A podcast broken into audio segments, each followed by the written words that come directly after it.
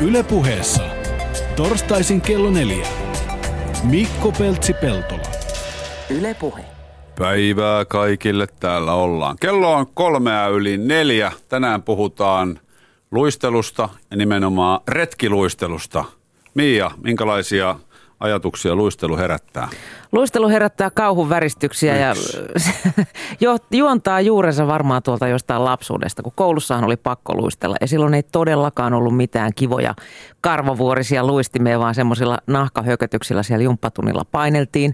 Ja ei puhettakaan silloin, että olisi saanut tehdä mitään kivaa. Meillä oli semmoinen tota, kunnon hellasar jumppamaikkana, joka pisti sitten tekemään kaaria ja sirklaamaan ja kaikenlaisia kuvioita. Ja kundit sai pelata lätkää. Puuhata kaikkea, mistä tuli hiki ja me jonossa jäädyttiin siellä, kun piti tehdä niitä kaaria ja piruetteja. No, mutta se sirklaaminenhan nyt ainakin on ihan luistelun perus No on, Perus. mutta kun mua ärsytti se, että me yritettiin keskittymään niihin kuvioihin. Okay. Ei saanut niinku rymytä ja pitää itseensä lämpimänä. Silloinhan ei mitään pakkasrajoja tunnettu. Hiihdettiin ja luisteltiin, vaikka olisi ollut kuinka kylmä ja niin, niin. naama jäässä. Et, et, ja mulla oli aina kylmä. Mä olin aina varpaat jäässä. On edelleen. Vuonna 87 oli Helsingissä nämä 36 asteen pakkaset. Että Mä tiedän, mä olin silloin Abirekan lavalla. okay. Tunsin sen kyllä, onneksi oli lämmikettä mukana. Joo, mä olin nimittäin silloin muistan luistelemassa lähikentällä pikkupoikana ja, muistan vaan sen, että jää oli silloin niin sairaan kovaa, että vaikka oli just erotetut luistimet, niin ne ei purru siihen ollenkaan. Okei, ja se voi olla niinkin kovaa. Niin. Joo. Oliko silloin, kun sä olit koulussa, niin kaikilla tytöillä taitoluistimet, missä oli se ärsyttävä terä siinä – se sahalaita terä siinä kärjessä. Oli, kyllä. Mä oon kerran nimittäin semmoisella kokeilulla, mä oon siis pelannut, jääkiekko, mä oon pelannut jääkiekkoa koko ikäni, että mä oon ihan kohtuullisen hyvä luistelemaan hokkareilla, mutta eihän niillä pysynyt sekuntiikaan pystyssä, kun tökkäs aina kiinni. Ei, ja, ja sitten ne terät menee liian pitkälle sinne alle, että mun faija sitten viilasi se alimman terän pois siitä. Se helpotti hommaa jo sitten huomattavasti, koska mäkin olin äh, silloin alle kouluikäisenä oppinut hokkareilla luistelemaan, niin ärsyttävää tökkimistä oli sitten mm. tuollainen – kaunoluistimilla köpöttely siellä. Ja nyt kun eletään tasa-arvoisemmassa yhteiskunnassa, niin nyt tytöillekin sopii jostain hokkarit, eikä niitä katsota ollenkaan kierroa. Niinpä, plus että siis tuohon aikaan vielä niin tota, oli hyvin erillään nämä tyttöjen ja poikien mm. myös ulkojumppatunnit. Niin, niin tota, ei, ei siellä niinku tosiaankaan olisi tullut kuulonkaan, että me oltaisiin menty lätkää pelaamaan. Ei, mutta nythän se voisi olla, koska jääkiekkohan on ihan yhtä lailla naisten laji nykyään kuin miesten. Kyllä, onneksi kehitys kehittyy ja mm. tota, onhan se kivompi tehdä jotain sellaista, missä pysyy lämpimänä tuolla 15-20 asteen pakkasessa, kun jos ulkona on kuitenkin pakko olla. Mutta onko se käynyt luistelemassa koskaan luonnonjäällä? En ole ja se voisikin olla sellainen seuraava kokeilu sitten. Mm, siitä mä saattaisin tykätäkin. Siinä on joku matka, maali, päämäärä, mitä sä teet, eikä se ole semmoista niinku käsittämätöntä hortoilua jossain edes, kaukalossa. Edes tai, niin, niin, jos se on niinku mitään pointtia. Mä oon kerran pienenä kokenut semmoisen, että Helsingissä oli Munkkivuoressa, eikö Munkkiniemen uimarannalla, ja sen ympäristössä oli lähes samanlainen jää kuin jäähallissa. Eli oli kylmä talvi, meri oli jäätynyt, mutta ei ollut lunta satanut.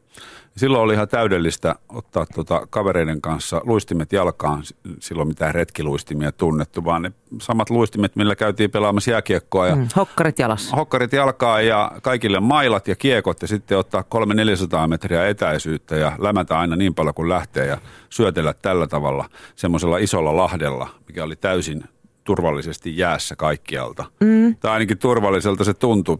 Jos se olisi jostain spragannut se jää, niin en olisi tässä, koska ei silloin mitään turvavarusteita eikä mitään muutakaan otettu huomioon, vaan silloin vaan mentiin. Ihme, että ollaan hengissä säilytty sieltäkin niin.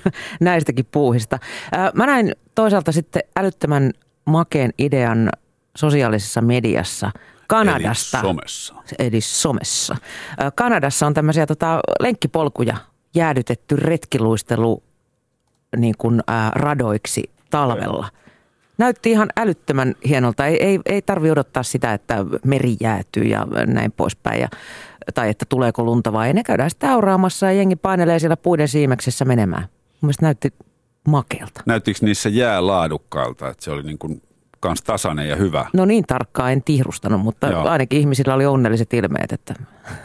Eikö mä, toi on ihan hy- hyvä idea, koska tiedän, tiedän paljon semmoisia, jotka haluaisi lähteä luistelemaan ne haluaisi tehdä monta muutakin asiaa jäällä, mutta ei uskalla. Mm. Just tuossa iltapäiväjuontaja Suvi huikkasi, että hän haluaisi kyllä retkiluistella, mutta kun siinä on se jää, kun mie en uskalla mennä sinne jää. Niin kun se on liukasta.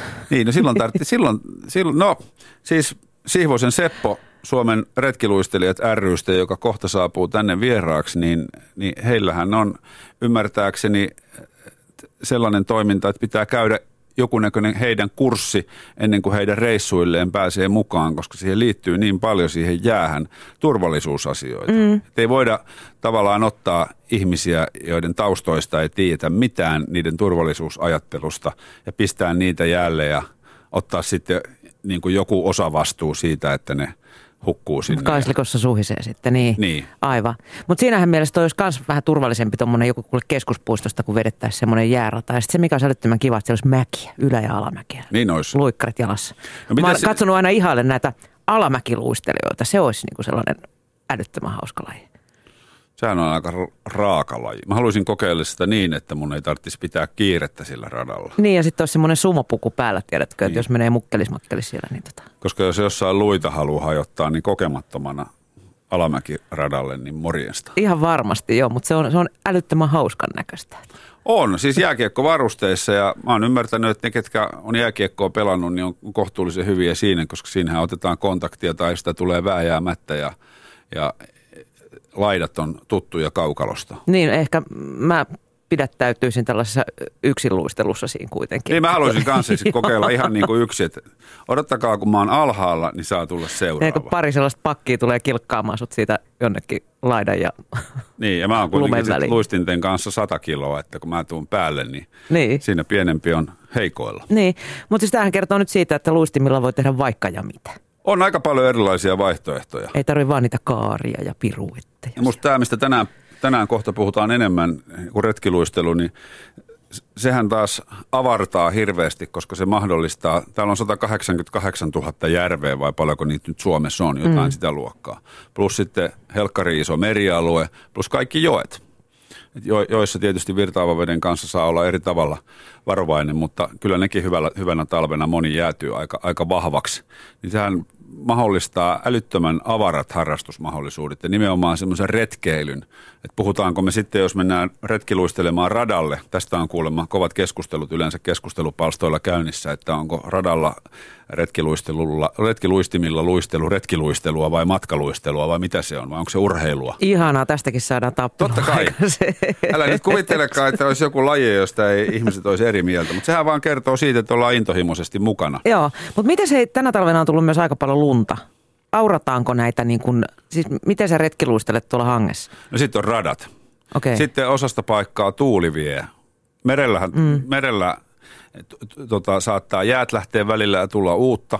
Ja sitten tuulihan kuljettaa lumia isoilla, isoilla alueilla. Monesti... Niin silloin kun se on pakkaslunta vielä, mutta sitten niin. kun se niin. siinä alkaa niin kuin sulata ja No se on sitten niin. eri asia. Joo, mutta siis Johanna retkiluistelu tietysti sellainen laji, jonka kausi on eh, joskus lyhyempi ja joskus pidempi mm-hmm. ja joskus vähän epävakaisempi. Mutta mä monta semmoista talvea tiedän, kun on jäällä käynyt jotain muuta tekemässä kuin retkiluistelemassa, että on, on lunta paljon, mutta sitten tuuli on tehnyt sen, että, että että on semmoisia jäälaikkuja, mistä välillä näkyy jää ihan täydellisesti ja välillä on vähän lunta, niin kyllähän silloin voi retkiluistella. No kyllähän sitä läpi menee tuollainen pitkäteräinen luistin. Niin, niin siis lumesta Sitä lume, ei jäästä. Jäästä niin. ei, mutta tuommoista niin. lumi mutta eikö se tee, laji, mä ymmärtänyt, että se tekee nimenomaan lajista sit mielenkiintoisen, että se ei ole itsestäänselvyys.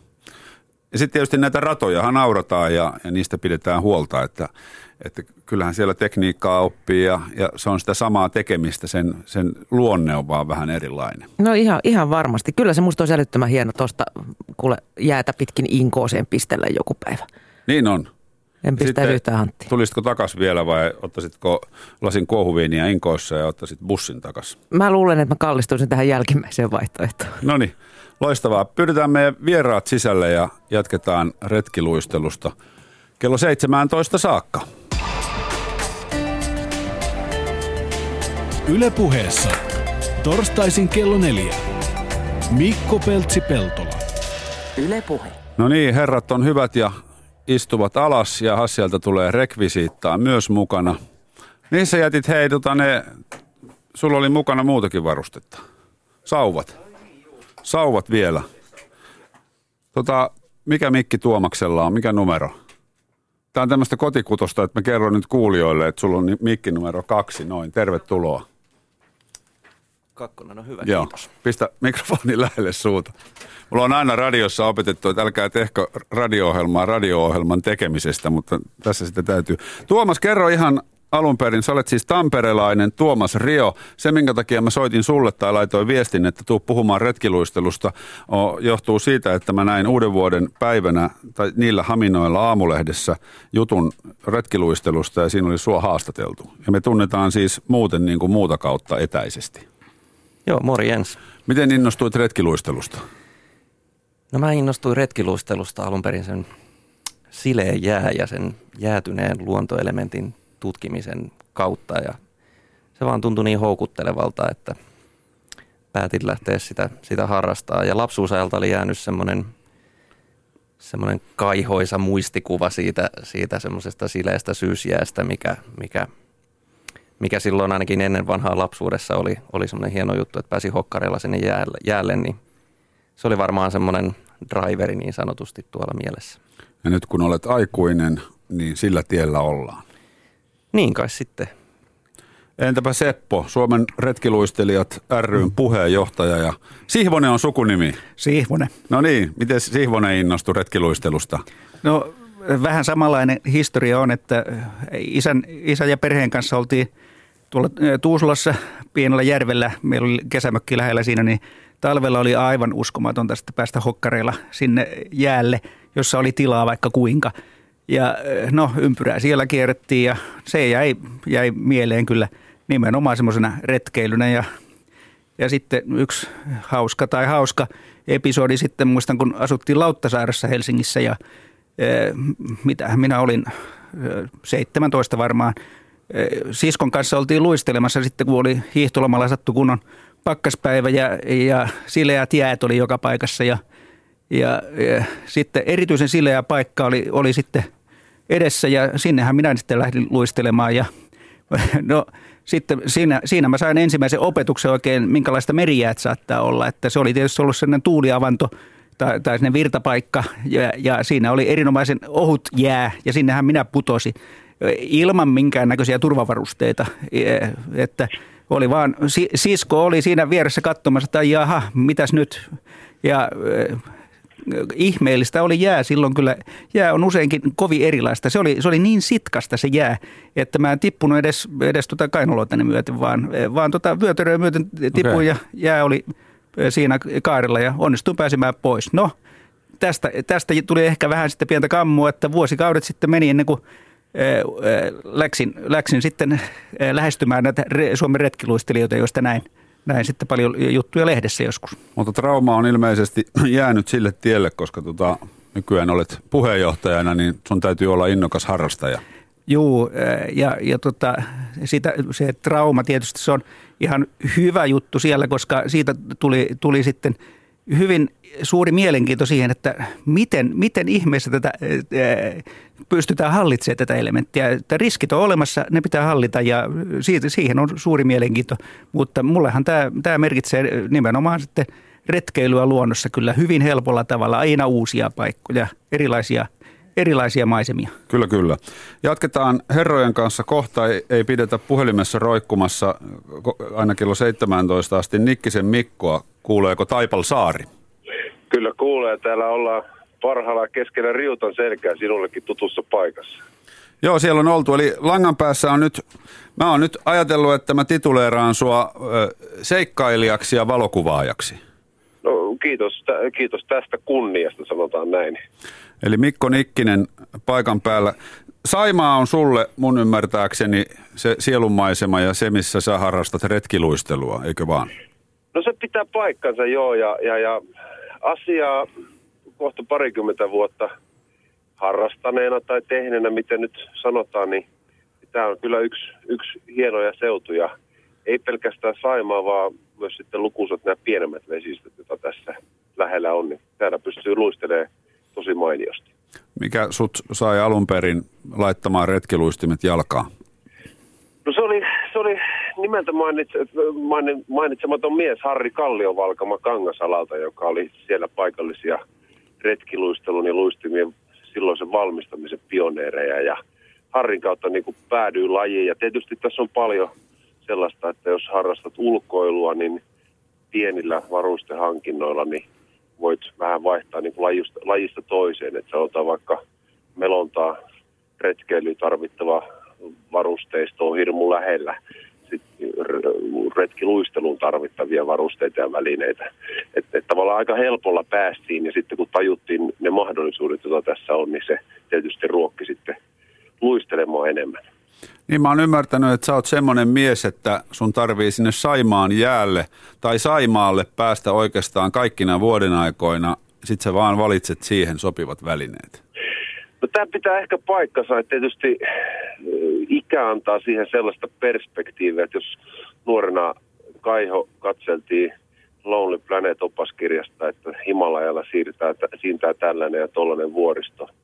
Sitä piti käydä katsomassa, mutta nykypäivänä kun aikataulut painaa niskaan ja muuta ja me eletään tämmöisen kansallisaarteen vieressä, niin tota, käytös kyllä noudattelee hyvin pitkälle tota, sinun, sinun tuota lausumaa kuvausta. Oletko muuten nähnyt norppaa retkiluistimet jalassa? No en retkiluistimet jalassa, mutta, mutta retkiluisteluolosuhteissa on, on nähnyt, että tuommoisessa WWFn toteuttamassa Norpan poikaspesälaskenoissa on ollut mukana ja tuommoisella luistelujäällä siellä on, on tota, niin Norppa köllötellyt. Sä laitoit tässä, tota, no oliko se nyt uuden vuoden tienoilla muutamia videoita Facebookiin, mitkä oli aika säväyttäviä. Siellä oli ensin semmoinen video, missä sä putosit jäihin lähes koko aika ja jää ei oikein tahtonut kestää ja kamera oli välillä veden alla ja välillä veden päällä ja sitten siinä oli teksti, että joo. ei kestä. Sitten seuraavana päivänä tai lähipäivinä tuli video, missä te luistelette semmoisella äärimmäisen kauniilla Saimaalla, missä, missä jää, jää on parempaa kuin jäähallissa ja sitten tulee teksti, nyt kestää. Joo, joo. Mink, minkälaisia ajatuksia? Tähän, tähän mun, mun ammattiin ja, ja, ja työhön ja, ja oikeastaan vähän haluan kokeilla, että mitä, mitä niin kuin tuolla some- ja, ja nettimaailmassa voi, voi tänä päivänä niin kuin hyväksytysti tehdä.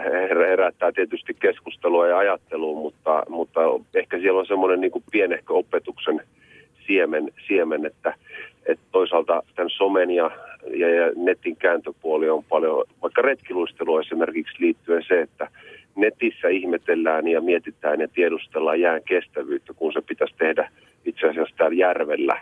Ja, ja sitä kautta niin kuin varmistua siitä, että on oikeassa paikassa oikeaan aikaan, että, että kotona, kotona tai älypuhelimen varustuksella metrossa, niin, niin tota, niitä tietoja ei kannata hankkia.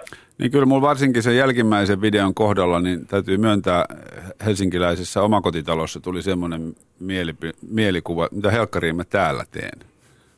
Munhan pitäisi niin, olla no, tuolla. elämä on niin kuin tiedät, valintoja täynnä. niin, että, kyllä. Et, et, tota, Mut, mutta tietysti retkiluisteluun liittyy se, että et, et, et jos sitä oikeasti haluaa tehdä, niin täytyy olla niin kuin tosi aktiivinen nöyrä, ehkä jopa olla valmis keskeyttää työpäivä ja lähtemään juuri silloin, kun, kun ne olosuhteet on parhaimmillaan. Ja tätä kai vaan noudattaen me nyt luisteltiin, luisteltiin täällä Etelä-Karjalan alueella niin juuri ennen, ennen tuota vuodenvaihdetta, niin seitsemänä päivänä yhdeksällä eri järvellä ja se on niin kuin lajissaan meillekin täällä liikkujille niin ihan, ihan voisiko sanoa jonkinlainen ennätys, vaikka luistelu nyt ei ole mikään suorituskeskeinen eikä, eikä mikään sellainen urheilulaji, mutta, mutta mm. tietysti haluttiin lähteä ihan pikkujärviltä liikenteeseen, missä se jää vähän petti ja haettiin sitä tunnelmaa ja sitten parhaimmillaan luisteltiin tuolla Suuren Saimaan todella avarilla ja ilmavilla selillä.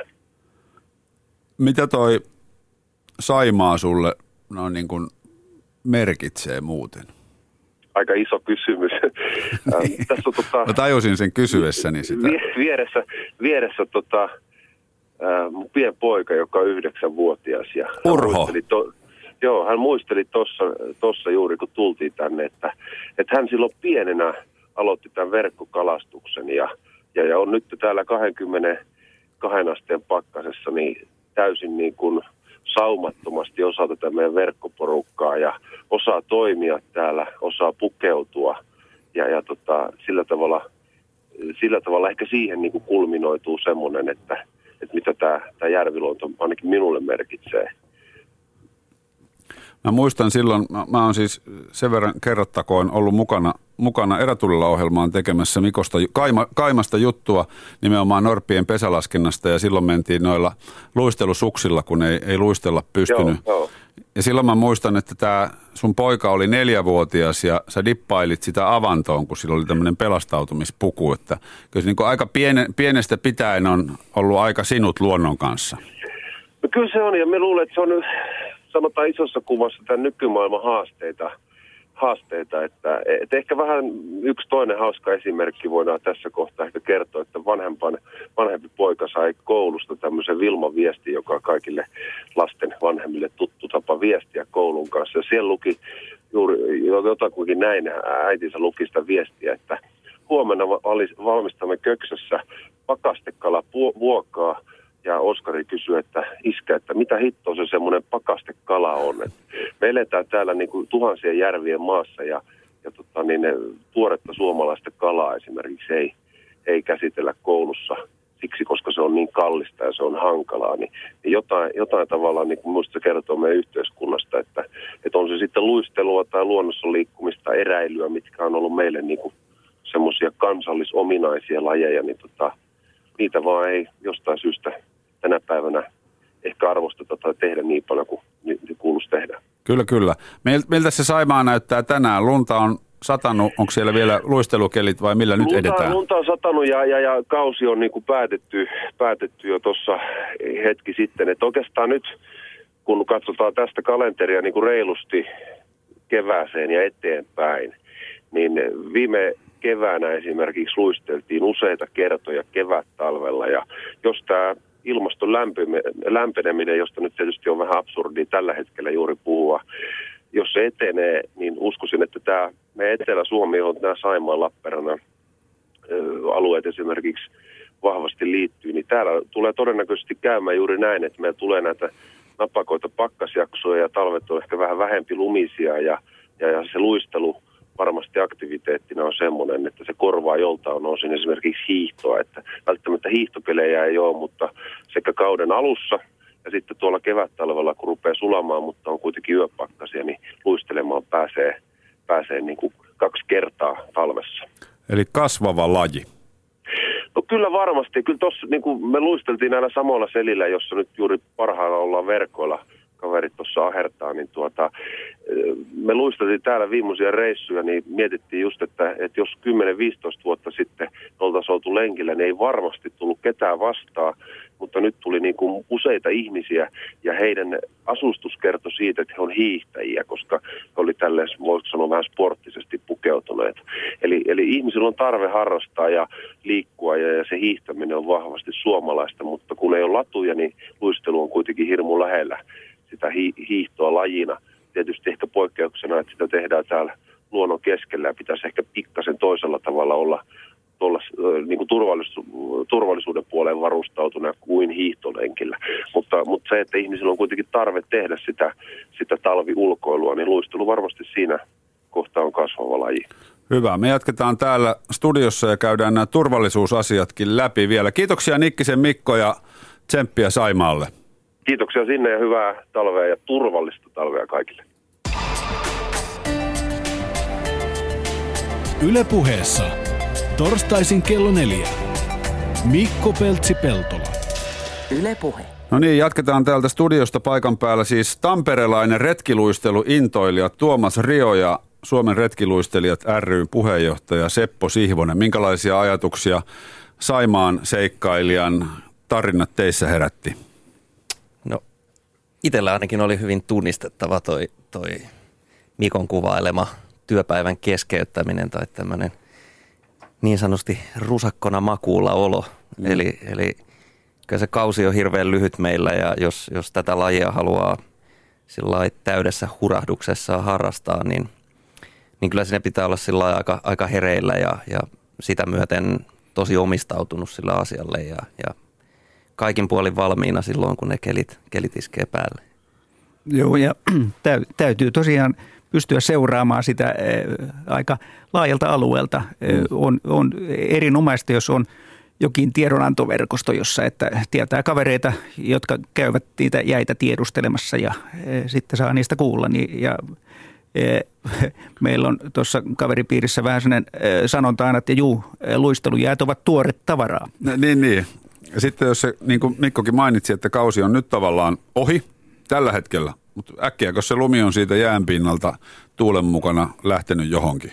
Niin, ja, ja Etelärannikon asukkaallehan tämä tarkoittaa sitä, että eihän tuosta Porkkalan niemen ulkopuolella eikä Lauttasaaren ulkopuolella – ei ole jään, jääreuna nytkään kovin kaukana, että se on kohta, sinne vaan jäätyy kenttää lisää kaiken aikaa ja nyt vaan odotetaan, milloin, milloin sitten siellä on lumetonta jäätä, joka pysyy paikallaan, jota pohjoistuuli ei kuskaa ulapalle, vaan odotellaan sitten eteläisiä tuulia.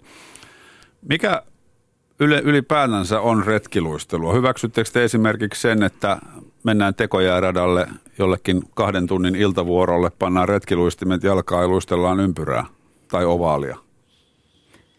No ei, eihän tuo kuulosta retkeltä. Tämä on retkiluistelua, vaan no luistimet jalassahan voi mennä ihan samalla lailla kuin kävellen. Ihmiset harrastaa hyvin erilaisia kävelyretkiä, mm. niin vastaavasti voi mennä, mennä sitten radalle harrastamaan hiukan liikuntaa.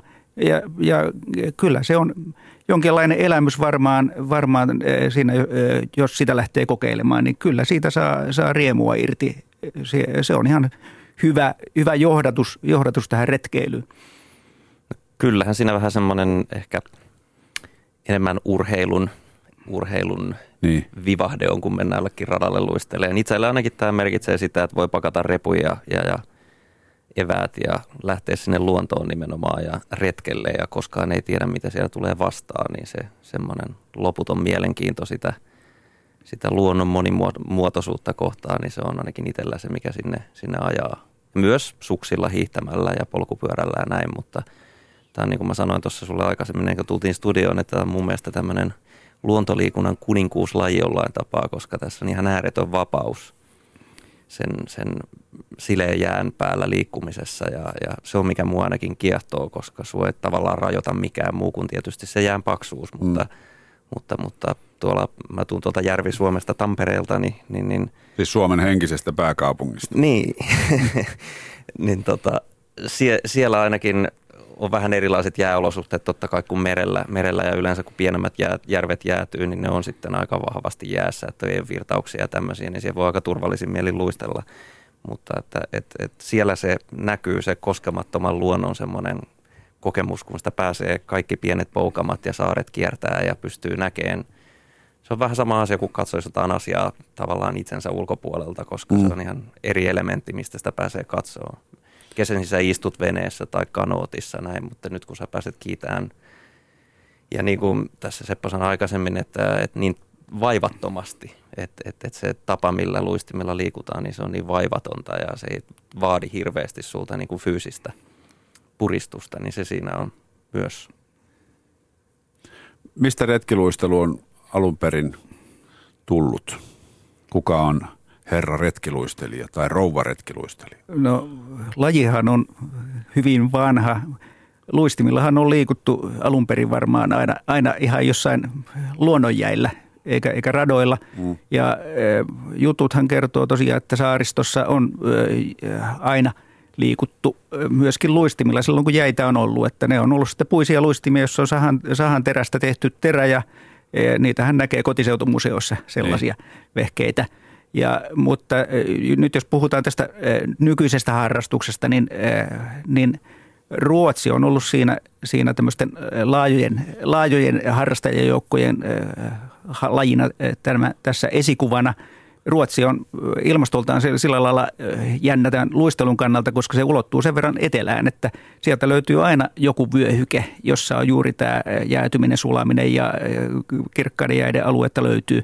Niin että siellä on päässyt kasvamaan tosiaan kymmeniä tuhansia harrastajien joukko ja meillähän tämä laji, laji tuli joskus sanotaan 80-90-luvun taitteessa oli harrastajia oli Ruotsissa – luistelemassa siellä ja paljon kontakteja sinne Ruotsin päin, niin joskus 90 luvun alussa sitten alkoi yleistyä. Meidän seura perustettiin 92 ja siitä tämä on pikkuhiljaa sitten kasvanut ja edelleenkin meillä on hyvät tiiviit kontaktit Lahden yli Ruotsiin ja yhteinen netti, nettisovellus, että me näemme heidän jäätietonsa ja he meidän ja tässä reissataan sitten myöskin Lahden yli. Onko sä käynyt Ruotsissa? No minä en ole itse käynyt okay. koskaan luistelemassa. Haaveena on, mä näen Haave, Haaveena on nyt. ja, ja tosiaan on kaverit käynyt esimerkiksi Virossa luistelemassa, kun siellä, siellä sattuu olemaan kelejä, että näin, näin. Tämä, on, tämä on alkanut, nyt meillä on jo kolmisen, kolme tuhatta jäsentä meidän seurassa. No kuinka paljon te sitten teette tätä luistelumatkailua vai luisteleeko Tuomas vaan nässyllä? Nässy on yleensä semmoinen kruunun jalokivi niin sanotusti, koska se yleensä jäätyy viimeisimpänä ja kerran, kerran on hyvänä ystäväni Pasi Kaarneen kanssa saanut, saanut semmoisen aika täydellisen retkikokemuksen, että, että julkisilla liikuntavälineillä menimme Tampereen keskustaan ja käveltiin sieltä Nässyrantaa ja laitettiin luistimet jalkaa ja luisteltiin siitä aina tuonne Ruoveren laivasatamaan asti ja matkaa kertyi tuommoinen 82 kilometriä. Okay. Ja siinä meni kokonainen päivä, eli kahdeksalta aloitettiin aamulla ja viideltä oltiin perillä ja se oli niin sanottu työpäivä, joka siinä hukattiin. siellä, hukattiin? Se, niin, siellä jäällä. jäällä. Eli tota, se, on, se on ollut tässä lähi, lähihistoriassa semmoinen niin kuin hienoin ja sehän on matkailua. Siinä mentiin, peräti mentiinkö kahden kunnan poikki jopa siinä. Niin, niin. siinä. Mutta äh, semmoista lähiretkeilyä parhaim, parhaimmillaan.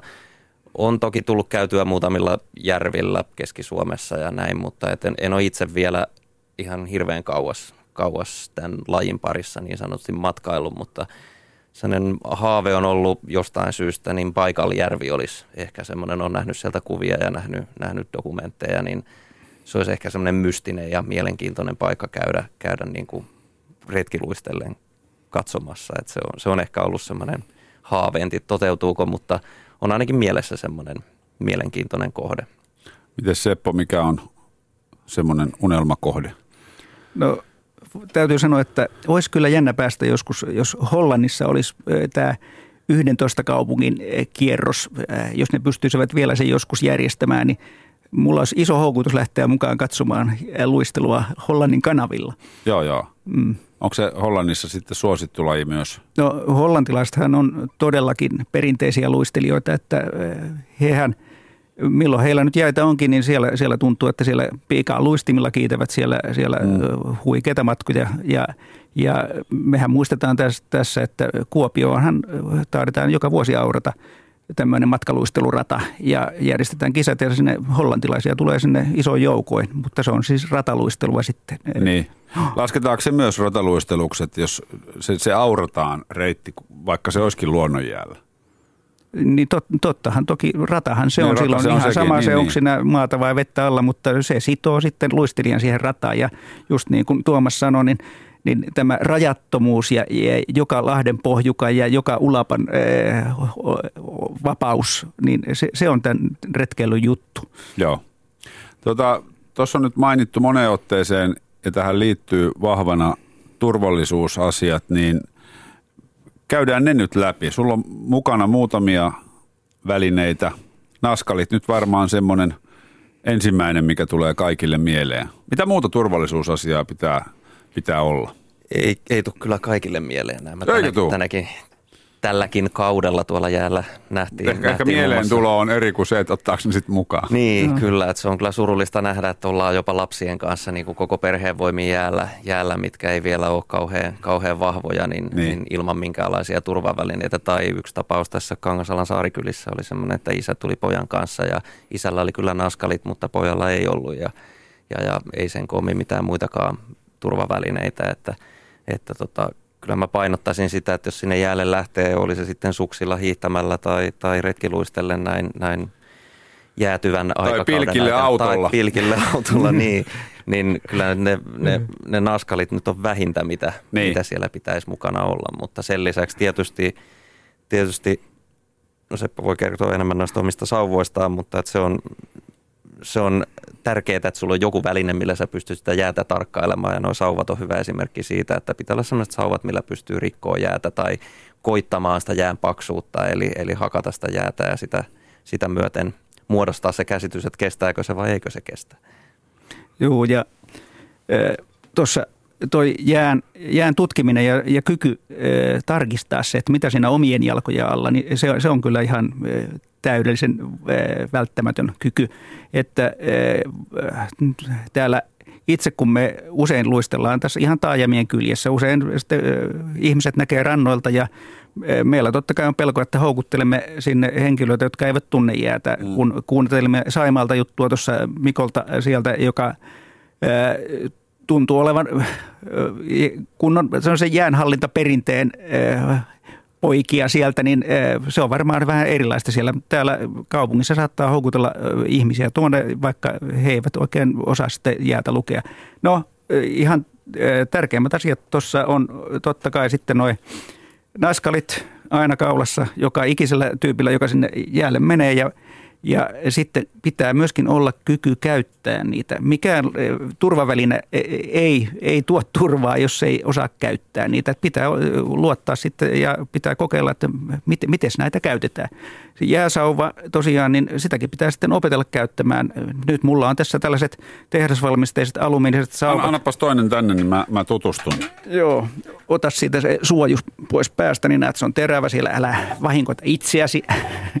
ja ja idea, idea on siinä, että kun mä lyön tuossa, olen hiukan harja, harjaantunut ja kokeillut, että mä tiedän, että minkä näköisellä iskulla mä lyön sitä, että, että olen oppinut, että se menee semmoisesta 6-7 senttisestä jäästä läpi, jos mä oikein napakasti isken. Ja, ja sitten jos se menee kovin helposti, niin silloin alkaa olla kyllä ihan liian heikko. Ja, ja tuossa järven teräsjäällä tiedän, että, että jos sitä on 5 senttiä, niin siinä on jo pikkusen marginaaliakin, että sille ehkä uskaltaa mennä mennä, mutta eh, sitten jos se ohenee siitä kaksi senttiä jo, niin sittenhän me ollaan todella, todella vaarallisessa paikassa. Että ei se riitä, että eh, rannasta lähtiessä on kokeilut, jaha, tässä hyvä on, nyt voi mennä.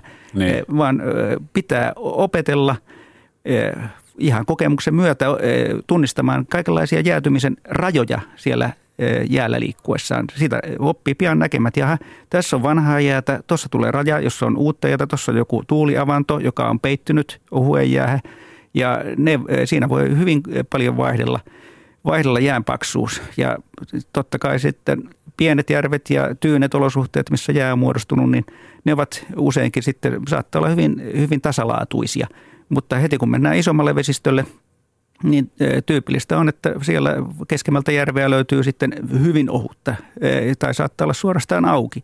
Auki se vielä edelleenkin, vaikka rannat on turvallisesti jäässä, että pitää opetella, pitää olla välineet – ja pitää osata käyttää niitä ja pitää valmistautua siihen, että kaikesta tästä hyvästä jäänenästä huolimatta niin voi pudota sinne. Ja sitten pitää tietää, mitä sitten. No silloin pitää olla kyky käyttää niitä naskaleita, pitää olla heittoköysi mukana, että sen pistää itse heittämään kaverille ja pitää olla se kaveri siellä eh, jään päällä – ja, eh, ja kaverilla mielellään myöskin heitto, heittoköysi toden totta, että voi taas heittää toiselle avannossa ja sitten pitää osata, osata tulla ylös sieltä avannosta sitten, jos aikoo todella retkiä tehdä. Että eh, niin kauan kun ei luota itseensä, niin suosittelen lämpimästi niitä aurattuja ratoja. Joo. Mutta, eh, ja meillä tietysti retkiluistelijoilla me, niin kuin viittasit siihen koulutukseen, niin me harjoitellaan näiden kaikkien käyttöä – ja äh, sitten tämä meidän teoriakurssi ja käytännön kurssi ja äh, sitten ne tuottavat valmiuden lähteä mukaan äh, opastetuille retkille. Että meillä on sitten erikseen koulutettu vetäjäjoukko, että meillä on aina kun lähdetään seuran retkelle, niin siellä vetäjä kutsuu kasaan ja joku siellä on sitten tietty, tietty määrä porukkaa, joka yhdelle retkelle mahtuu ja sitten, sitten sitä lähdetään. Ja totta kai vetäjä siellä, hän vastaa kaikesta siinä. Hän luistelee siellä keulalla ja, ja, tutkii jäätä sitten. Ja jos, jos on jotain syytä epäilläkin sitä heikoksi, niin sitten pidennetään vaan väliä ja annetaan vetäjälle kunnon rauha tutkia jäätä. Mutta se, että jäänpinnalla on lunta, niin se ei tee sitä turvallista. Se tuntuu usein hullulta, kun katsoo, katsoo taajamia lähellä, että niin kauan sinne ei kukaan rohkene mennä, kun siellä on, on kirkas jää, mutta heti kun siellä on vähän lunta ja muutama jalanjälki, niin sitten siellä auringonpaisteella pelmahtaa väkeä jäällä. Se on psykologista. Siitä se, se on. näytä yhtään enää niin pelottavaa. Ei niin. Yle puheessa vieraana Suomen retkiluistelijoiden puheenjohtaja Seppo Sihvonen ja retkiluisteluharrastaja Tuomas Rio Tampereelta. Aina muistaa sanoa, että on Tampereelta, jos on Tampereelta. Tuota, puhut, jos käydään ne naskalit nyt tarkemmin läpi, ne, ne laitetaan siis kaulaan. Mä oon joskus telkkariin tehnyt pilkkijuttuja ja heti tuli palautetta, että naskalit oli joko liian alhaalla tai liian ylhäällä, niin mikä on se, se oikea paikka niille? Joo, no jos ne ripustaa kaulaan, niin eh, silloin luistellessa on hyvä, että ne ovat mahdollisimman ylhäällä, koska jos, jos ne roikkuu tuolla e, tota, kovin alhaalla. Lähellä niin- napaa. Niin, niin silloin, silloin tuota, siinä saattaa kaatuessa käydä niin ikävästi. Nämä heilahtaa eteen ja sitten ne on just tuossa tuota, hampaiden edessä sitten, kun kaatua mäjähtää, jos tulee joku kinospaikka tai Joo. joku sellainen tiukka. Niin sen takia ne on hyvä olla ylhäällä. Ihan siis tämän kaatumisturvallisuuden vuoksi. Ja, ja tota, tästä ylhäällä olevasta asennosta on totta kai se hyöty sitten, kun olet siellä – vedessä, niin ei sitä ei tarvitse ruveta sieltä mistään niin kuin navan eh, seudulta eh, Syvältä veden alta. sukkelista mm. kaivamaan esiin. Että siksi, siksi ylös. Eli tuossa aika lähellä kaulaa. Kyllä, tässä sanoisin, että suorastaan leuan alla siinä, että niin. lyhyt, lyhyt lenkki siinä. Et se, on, se on se hyvä paikka. Ja sitten nyt meillä on muotina nyt se, että ruveta kiinnittämään että on repun viilekkeeseen. Siinä on oikein hyvä paikka, jos ne on ylhäällä repun viilekkeessä, niin sitten on aina, niitä ei tarvitse erikseen riisua eikä, eikä ne unohdu mihinkään, jos, jos vain reppu on selässä.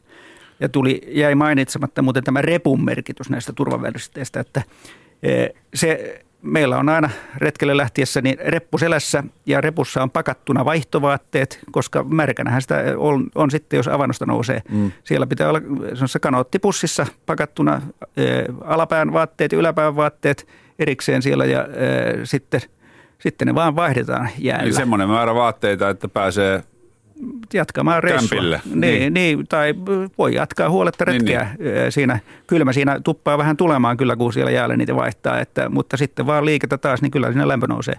Ja äh, sitten äh, tämä reppu kelluttaa myös putoja. Se on tärkeä ominaisuus, koska se, että jos pudota roiskahtaa veteen, niin ei ole kiva, jos siellä on, on pipoa myöten vedessä sitten. Niin. niin tuo kelluttaa sen verran korkealla, että kyllä ne paidahelma yleensä siinä kastuu kyllä vähintäänkin, e, mutta e, siinä pysyy pinnalla ja e, ei, eikä ole sitä pelkoa tosiaan, että menisi menisi siinä tosiaan liian syvälle. Ylösnousukin on vaikeata, jos kelluu siellä kovin, kovin syvällä. Niin. Joo, tuossa siis aikaisemmin, kun puhelimessa oli Nikkisen Mikko, niin muistan, että hän käyttää tämmöistä pelastautumispukua, kuivapukua, missä on mansetit kaulassa ja hihoissa ja jalat on sitten suojattu, niin voi harrastaa sitä, että ei haittaa vaikka putoisi 20 kertaa, että ylös vaan ja jatketaan. Joo, ja minullakin on kyllä eh, sellainen välikuiva puku, eli sellainen kevyt, kevyt pelastautumispuku päällä silloin, kun olemme eh, hyvin epävarmoilla jäällä. Jäitäkin pitää käydä tutkimassa, että käydään katsomassa nyt keskellä viikkoa, että pystytäänkö tuonne perjantaina ilmoittamaan, että nyt lauantai-aamuna lähdetään retkelle. Niin jonkun ne pitää käydä siellä katsomassa ja silloin on kyllä hyvin – miellyttävä olo, jos, jos tietää, että eh, on paljon marginaalia sitten, jos sattuu putoamaan. Niin, tuossa on tietysti, kun seuran asioita organisoi ja järjestää tämmöisiä yhteisluisteluita, niin vastuu kasvaa tietysti itsensä lisäksi muihinkin luistelijoihin. Ilman muuta tässä, tässä se on, se on ja eh, totta kai jokaisen luistelijan siellä pitää osata ne taidot sitten, että jos, jos sattuu putoamaan, niin eh, osaa sieltä tulla avustettuna ylös, mutta tavoite on totta kai, että mihkään epävarmoille jäille ei sitten eh, mitään retkeä viedä. Että eh, totta, toki sitten tämmöisiä, tämmöisiä jään tutkimusretkiä voidaan sitten pienellä ryhmällä tehdä, jossa on kokeneita, kokeneita ihmisiä, jotka tietää riskit siinä, mutta sitten kun tosiaan tämmöistä luisteluretkeä tehdään ja meillä on eri luokituksen mukaisia retkiä. Että on, on semmoisia äh, kovavauhtisia retkiä niin kuin vauhdista pitäville ja sitten on, on lopulta sitten semmoisia äh, nautiskeluretkiä sitten, jossa otetaan vaikkapa koivuhalkoja ja makkaraa mukaan sinne ja mennään hyvin rauhallisesti, että että jäsen, jäsenistössä on, on erilaisia, erilaisia ihmisiä ja, ja niitä retkiä sitten järjestetään kaikkien tarpeisiin. Mutta yhdistävänä tekijänä on retki. Mä tuttu retkeilytoimittaja Joel Ahola on joskus sanonut, että jos mennään tekemään jotain luontoon, niin sitten tehdään jotain luonnossa, mutta jos otetaan eväät mukaan, niin sitten ollaan retkellä. Minkälaista ravintoa te tykkäätte retkiluistelureissuilla? Syyä ja juua. Se riippuu varmaan aika paljon retkestä. Tämä pitkä retki, mikä me tehtiin, niin lähdettiin vähän soitellen sotaa ja oli hyvin kevyttä. Yhdet kevyttä. kaljat per mies. Ei ollut kaljaa, kun ei kumpikaan oikein sitä kaljaa kaljotella kauheasti, mutta, mutta tota, oli vähän sellaista patukkatyyppistä niin kuin nopeata syötävää mukana ja siinä jo ennen kuin päästiin varsinalta näsiselältä pois, niin todettiin, että, että nyt saattaa tulla loppuretkestä ehkä vähän nälkää, että, että tota, mutta perille päästiin ja sen jälkeen maistui kyllä sitten ihan, ihan tota, ensimmäisenä Ruoveden laivarannasta, kun noustiin, niin kaupasta kaikki mahdollinen nopea, niin. nopea eväs, banaanit ja muut keinomaksit siitä, siitä koneeseen, että saatiin vähän, saatiin vähän tota energiaa. Mutta yleensä siellä tulee, on tuommoisia välipalapatukoita ja, ja, ja eväsleivät on monella mukana ja se on vähän totta kai omista ruokailutottumuksista ja mm. muista haluista kiinni juotavaa kyllä pitää olla reilusti, kyllä. kun hikihän siinä hommassa usein tulee. Sitä ei ja, vaan pakkasella monesti muista juoda. Joo, sitä on. joo ja termospullo on hyvä keksintö kyllä, että mm. jotain lämmintä on syytä olla. Tai, ja kyllä hyvin toimii myöskin vaan ihan normaali limpparipullo pullo, villasukassa. Se pysyy jonkin aikaa ihan vielä lämpöisenä. Kovalla pakkasella kyllä, kyllä tota, alkaa jäähileet aika äkkiä ropista siellä pullossa kyllä eristipä sen miten vaan. Mulla on tuolla Keski-Suomessa semmoinen Ruihisen Visa, joka on kova frisbee-mies, niin sen kanssa ollaan, ollaan retkeilty, retkeilty paljon, niin häneltä on oppinut sen ehkä parhaimman, parhaimman retkievään, niin toi hunaja vesi. Se on, okay. se on tota, ehkä ehdottomasti paras tämmöinen nopein, nopein, se antaa lämpöä ja sitten, sitten siitä saa myös energiaa. Niin se on, siis se on lämmin hunajavesi. Kyllä, lämmin hunajavesi, niin se on, se on ihan ehdoton. Mulla ainakin jokaisella retkellä mukana niin hiihtämällä kuin, kuin tota noin, niin luistelemallakin, niin – sitä yleensä aina pieni termari ja sitten vettä sen lisäksi. Joo. Mikä Joo. on hunajaveden sekoitussuhde? Paljast, no, mä, paljastat kaikki salaiset reseptis. Mä oon tämmönen nallepuh, mä tykkään tosi paljon hunajasta. Niin sitä menee varmaan semmoinen ruokalusikallinen termariin varmaankin Joo. Suur, suurin piirtein. Että, ei sekään mm. sinänsä hirveän isolta. Niin, no ei kai, mutta niin. niin. Mä oon mukaan. Mä oon mukaan, kyllä. Joo. Mutta se on tosi hyvä. Joo, ja tuossa meilläkin kaveripiirissä, kun katselee eväitä, niin siellä kukin tuo sinne ihan mieltymyksessä mukaan. Jotkut on innostunut ruokatermariin ja kehuvat, että kyllä nyt ai ai, kun lämmin keitto tekee hyvää juuri nyt. Mm. Ja, mutta erilaista suklaata, voi leipää, mitä nyt kukin haluaa. Eväs kuin eväs. Muistan pienenä, kun isä vei hiihtolenkille, niin se ihan perinteinen lakupatukka, se kun oli vähän jäässä, niin se oli taivaallista. Mutta kyllä mä noin allekirjoitan kaikki. Tässä kun katsoo Seppo teidän seuran, eli skrinnari.fi nettisivuja, tätä varusteluetteloa, niin tässä nimittäin ennen lähetystä tuossa päivällä mietin, että, että kuinka paljon mä itse keksin varusteita, mitä retkiluistelureissulle pitää olla. Ja mä nyt niitä ihan kohtuullisesti sain, mutta sitten kun katsoo tätä luetteloa, niin tämähän on niin kuin valtava, mitä, mitä kaikkea täytyy ja mitä kaikkea suositellaan olevan mukana. Niin, nämä täytyy varusteet taisi melko hyvin tulla katettua tässä jo, että nämä turva, turvavälineet, mutta sitten nämä suositeltavat, no, no joo, vaatetus tietysti siellä repussa on tärkeä kanssa, että se ei ole mitään pitää niin kuin, e, tota, lumppua sieltä kaapista, joka kuleksii koko talvi siellä repussa, vaan minun mielestä oikeastaan niin kuin parhaat alusvaatteet, villat, villaset, niin on syytä olla siellä – just odottamassa sitä vaihtovaatetarvetta, kun mm. joku märkänä, märkänä tai kuivattuna kömpii nyt sitten varusteisiinsa siinä jäällä, jäällä viimessä, viimessä vaihtaa kamppeet. Ja no sitten, sitten tietysti minulla on tuossa vetäjä, vetäjä vastuussa, kun olen jäällä liikkuessa useinkin, niin – esimerkiksi tällainen avaruuspeite tuolla mukana, että, että se on, se on, se on niin kuin turvavaruste, josta voi keksiä vaikka mitä, jos tulisi vaikka joku tapaturma, että täytyy meidän kantaa joku pois sieltä ja niin. kaikkea tällaista. Ja, ja tota, jos on pitkä reissu, niin sit sieltä kyllä myös miettiä, että jos tulee välinerikko, että joltakin hajoaa luistin, mitä sitten tehdään, niin pitäisi olla oikeastaan yksi varaluistinkin mukana ja, ja pitäähän mulla olla vähän korjausvälineitä – ja pitää olla vähän laastaria ja sen sellaista asiaa ja siis näitä ensiaputarvikkeitakin jonkin verran. Ja, ja ihan musthan tietysti on, on tota, yksinkertainen matkapuhelin. Ja sanon nimenomaan yksinkertainen, koska nämä vanhat kunnon, kunnon kapulat, niin niissähän pysyy lataus vaikka päiväkausia. Tuonne älypuhelin hyytyy pakkasessa sentään puolen päivän käytön jälkeen. Niin ei saa tuotemerkkejä mainostaa, mutta mä oon havainnut, että kaikilla poromiehillä on se semmoinen vanha Samsungi, missä on reikä siellä ylhäällä, että sen saa vyölle kiinni. Puhutaan niin sanotusta poromiehen puhelimesta. Joo, just. Mulla oli joskus sellainen, ja mä kokeilin, kun siinä, luki, siinä oli Facebookin logo, niin mä kokeilin, että mitä siinä tapahtuu. Niin siellä oli kolme vai neljä vuotta vanhat päivitykset siellä. Että se, se ei ole älypuhelin, mutta sillä voi hätätilanteessa kyllä soittaa. Niin ja jos... jos tai tehdä se päivityksiä on, menneisyyteen. Niin. Kyllä. Ja, ja katos, vielä se tärkeä juju on siinä, että se on vesitiiviissä kotelossa. No ilman muuta. Ja, ja mielellään sitten saatavissa, jos itse sattuisi vaikka olemaan avannossa ja tekisi mieli soittaa sieltä avannosta, että täällä ollaan, että voisiko joku tulla auttamaan. Siis kaikessa on syytä ajatella se, että miten asiat voi tehdä ihan niin, että ne palvelee kaikissa mahdollisissa tilanteissa. Sitten kun on vahvasti ajateltu ja kokemusta on ja, ja turvallisuushommat on kunnossa, niin se on varmaan aika vapauttavaa. No totta kai, kyllähän se luo sitä turvaa se, että sä tiedät, että sä oot varustautunut ja, ja valmistautunut siihen niin. asiaan, mitä sä teet. Et ihan sama, jos sä lähdet polkupyöräilleen metsään ja sulle on vararengasta mukana ja saa aiot tehdä pitkän lenkin, niin...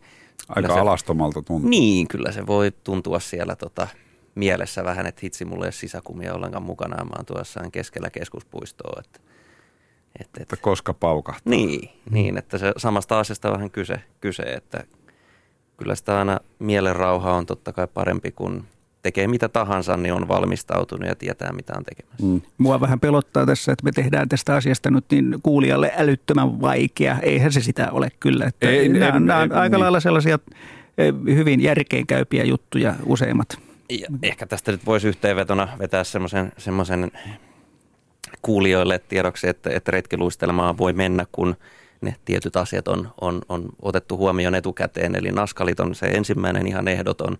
Sen lisäksi pitää olla repussa, kuivapussissa lämpöisiä vaatteita, lämmintä juotavaa, se puhelin ehdottomasti pakattuna niin vesitiiviisti, että sillä pystyy soittamaan, jos tarvitaan apua ja, ja, ja siinä on varmaan tärkeimmän. Heittoliina. Niin, juu, ja, ja sitten nämä jääsauvat, Kyllä, millä jääsauvat. tutkitaan sitä jäätä ja, ja sitten kyky, kyky käyttää näitä vehkeitä. Ja tähän liittyy paljon pelkoa tähän lajiin, ja niin kuin mm. säkin jo aikaisemmin mainitsit edellisen ohjelman.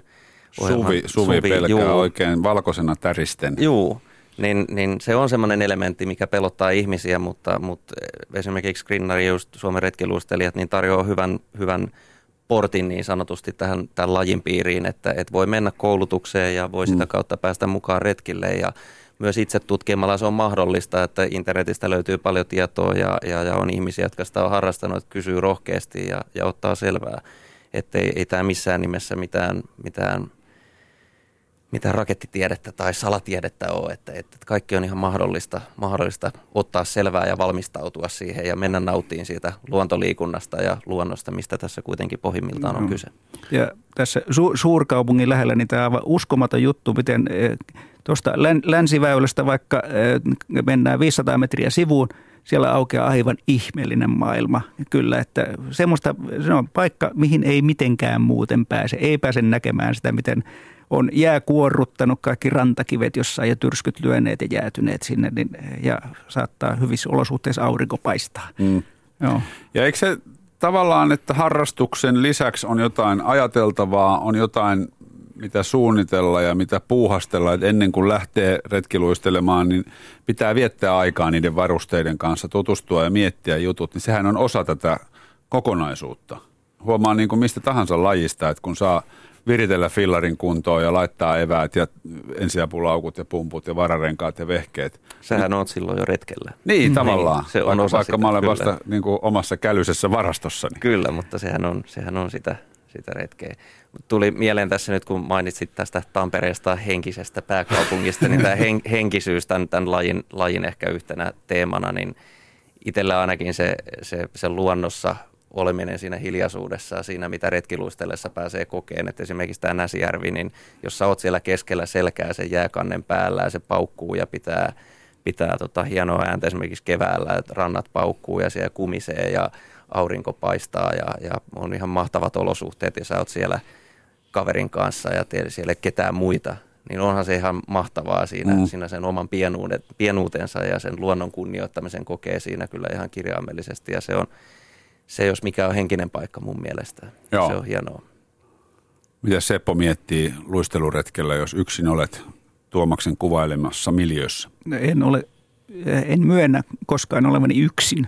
Olen aina kaverin kanssa siellä siellä. Ja, e, se on se tärkein ehkä se Niin, mutta ei nyt kaverin kanssa kuitenkaan koko ajan lörpöttele. No ei, ei tulee siinä silloin tällöin jotain juttu vaihdotuksia ja mulle se on toisaalta liikunnan riemua ja nimenomaan sen luonnon havainnointia siellä. Ja on, on kyllä upeata nähdä saukon jälkiä tuolla – selillä, kun näkee, että saukko on tuossa ottanut aina kolme, kolme tota raviaskelta ja sitten liukunut pitkään ja taas painaa sitten seuraavaan sulapaikkaan ja näkee lintujen jälkiä siellä ja, ja sitten keväällä, keväällä saattaa tuolla meren, merenreunassa nähdä, kun siellä lokit ja isokoskelot malttamattomina venttaa, että eikö tämä nyt, eikö tämä jää lähde jo tästä, tulisimme pitemmälle mielellämme.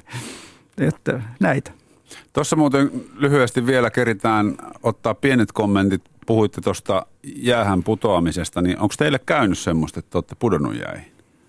No minähän aloitin tämän jutun sillä, että mä pienenä putosinkin jäihin mm. ja omituisesti pääsin sieltä ylös. Se oli hyvä juttu se. Ja kyllä minä olen tuossa yhdellä jäätiedusteluretkellä kuivapuku päällä, niin putosin kyllä jäihin ja piti vaan sitten vaihtaa päällimmäinen kerros sinne ja kuivata, kuivata ää, monot sitten, että ei, se ei ollut ongelma. Entäs Tuomas?